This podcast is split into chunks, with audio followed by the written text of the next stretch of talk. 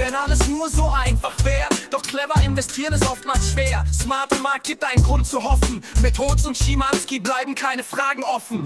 Sei smart, smart, sei smart, sei smart.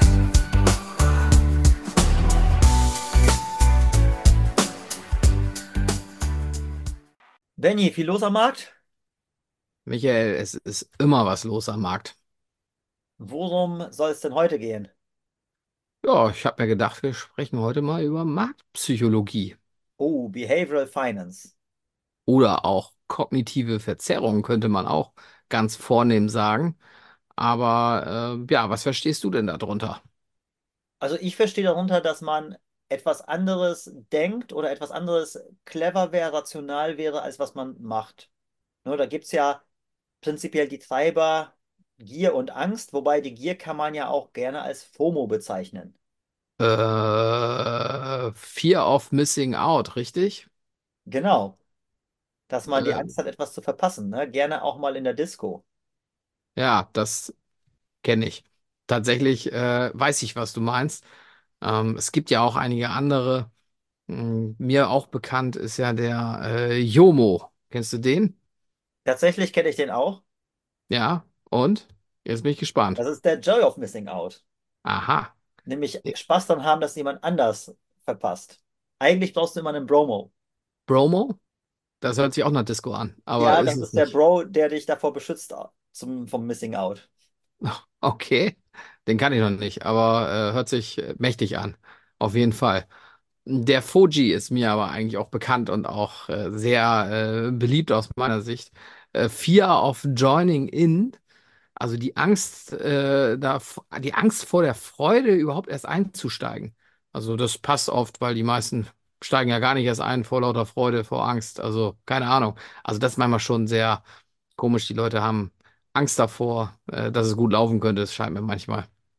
Da gibt es nämlich auch die Slow-Mos, ne? Die sind einfach slow of Missing Out. Das heißt, die sind immer sehr spät dran. Ja, für den, die wäre ratierliches Handeln ja auch von Interesse, aber das sehen die Leute meistens gar nicht, ne? Und ähm, hast du schon von, von Herding gehört? Ja, natürlich. Ne? Also die Lemminge, die über die Klippe springen. Und naja, da kann man immer nur hoffen, dass die Klippe nicht zu groß ist, weil man einfach irgendwelchen Trends folgt, die vielleicht auch nicht die besten Trends sind. Ah, wieso Lemminge? Ich weiß gar nicht, ob Lemminge jetzt wirklich so dumme Tiere sind, aber man hat ja immer dieses Symbolbild der Lemminge, die einfach einem Tier folgen wie eine Herde im Herdentrieb und dann einfach, wenn der Erste über die Klippe springt, dann gehen alle hinterher, ne? Okay, also wenn die Klippe nicht hoch ist, macht das ja auch nichts, aber meistens sind Klippen hoch, ne? Also es ist dann eher schlecht, ne? Ja, okay, also einfach einem hinterherlaufen, wahrscheinlich auch keine gute Idee, aber in uns psychologisch durchaus verwurzelt unter Umständen. Wenn es die anderen machen, mache ich es auch. Ja, Da, da hat ja auch sehr gerne mal so der Hindsight-Bias mit zu tun, ne? Das heißt, hinterher ist man ja immer schlauer und man okay. verlässt sich auf die vergangene Historie. Das heißt, man, man beispielsweise im Investmentbereich, man schaut sich einen Chart an, denkt so, boah, der ist ja Hammer und steigt dann ein und danach geht es noch runter. Und genau umgekehrt äh, denkt man auch, das kann ja nie was werden und äh, genau antizyklisch passiert ja doch vielleicht was Positives. Na, und das ist ja genau der, der Punkt, dass man ja irgendwelchen Trends folgt, die vielleicht dann nicht aufgehen. Hat ja auch mit dem Herding zu tun.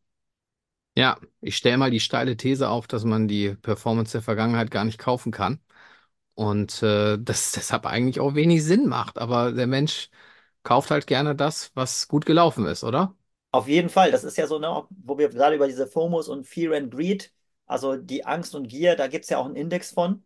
Und gerade wenn der auf Gier steht, dann geht es meistens eher wieder bergab. Und wenn er auf Fear steht, geht es meistens eher doch wieder bergauf, obwohl die Leute genau umgekehrt handeln. Also die sind ja gierig, wenn es gerade gut gelaufen ist. Ja, sehr verzerrend äh, eigentlich. Deswegen hatte ich das ja auch so vornehm eingangs als kognitive Verzerrung bezeichnet. Der Verzerrungseffekt, den kennst du auch, oder? Ja, erzähl mal. Ja, Mental Accounting, glaube ich Mhm. zu Neudeutsch, ne? Man äh, sieht objektiv einiges anders, ja, man, als es wirklich ist. Also, äh, ich glaube, das kannst du besser erklären. Hast du nicht da mal was Kluges drüber geschrieben oder eine Ich, Doktorarbeit war es nicht, aber auf jeden Fall hast du das, glaube ich, mal als Thema gehabt, oder? ja, das ist eigentlich ganz spannend, weil das hat ja damit zu tun, wie wahrscheinlich ist es denn wohl, dass du beim Lotto gewinnst? Ähm, ich würde sagen eins zu 30 Millionen.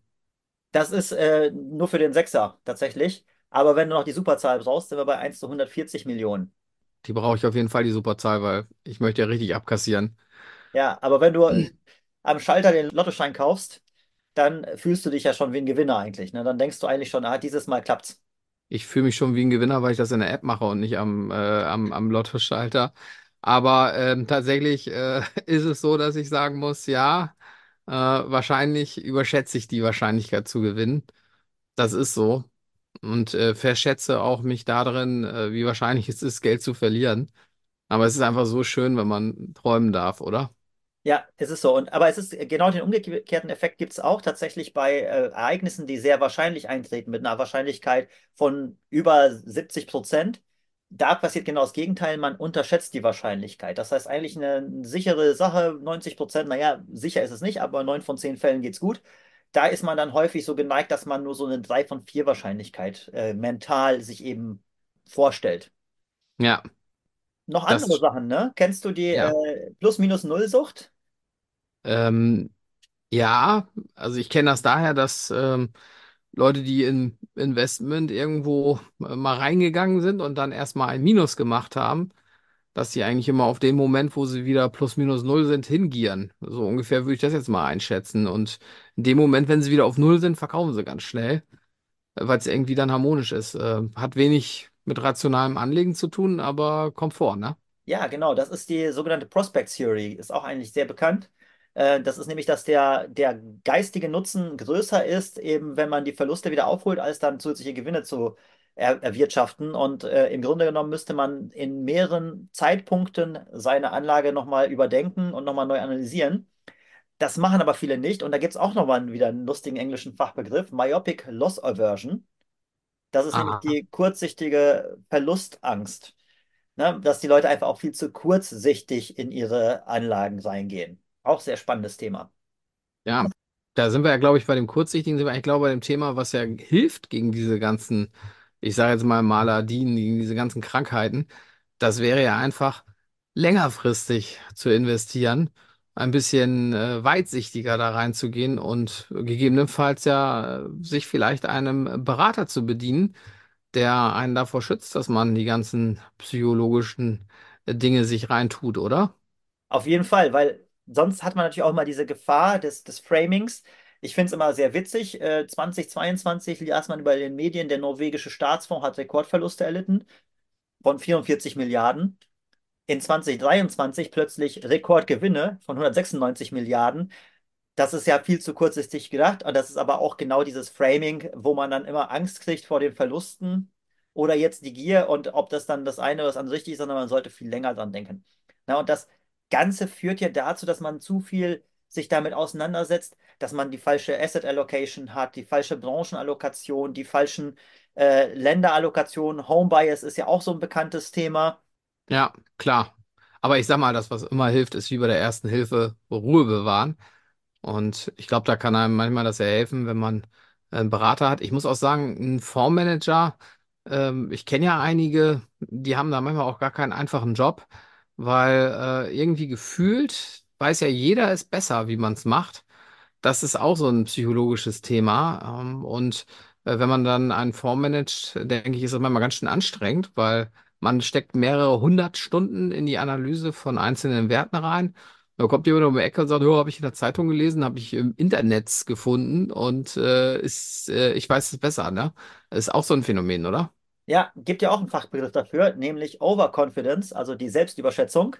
Und auch sehr gerne wird ja das Wishful Thinking, dass man, ne, man meint es besser zu wissen und denkt sich, man ist besser und ja, man hat ja hinterher immer die Erfolge präsentiert man immer schön und die Misserfolge, die versteckt man. Das sind ja echt viele, äh, viele Themen, die wir da haben und äh, wenn man mal Ja. überlegt, wie viel das ist, allein nur diese psychologischen Geschichten, ich glaube, da braucht man wirklich irgendwen, der, der ein bisschen unterstützt bei dem, äh, bei der Geldanlage. Ja. Und was sagen die Statistiken, wenn man lang anlegt? Was, äh, äh, da weißt du doch bestimmt auch mehr.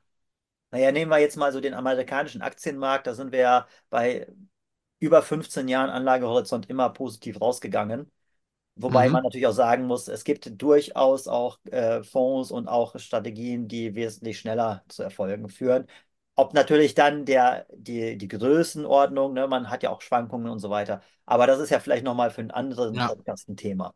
ja, da würden mir auch Lösungen einfallen, die vielleicht auf fünf, sechs Jahressicht vielleicht auch schon äh, eigentlich nie was verloren haben. Aber in der Psychologie ist es halt etwas anders. Ja, ich würde sagen, und kommen wir nun zum wirklich wichtigen Wissen. Smarty Pants of the Week. Benny, weißt du denn, was die häufigste Angst in Deutschland ist? Natürlich weiß ich das, Michael. Es ist die Arachnophobie. Die Angst vor Spinnen. Igitt, igitt, igitt. Die Ja, Frauen kreischen alle bestimmt schon. Und ja, wollen wir mal zu den Fakten kommen? Was gerne. glaubst du denn, wie viele Menschen sind in den letzten 25 Jahren an Spinnenbissen in Deutschland gestorben?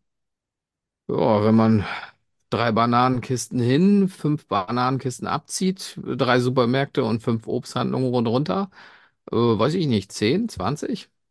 Es war genau eine Person.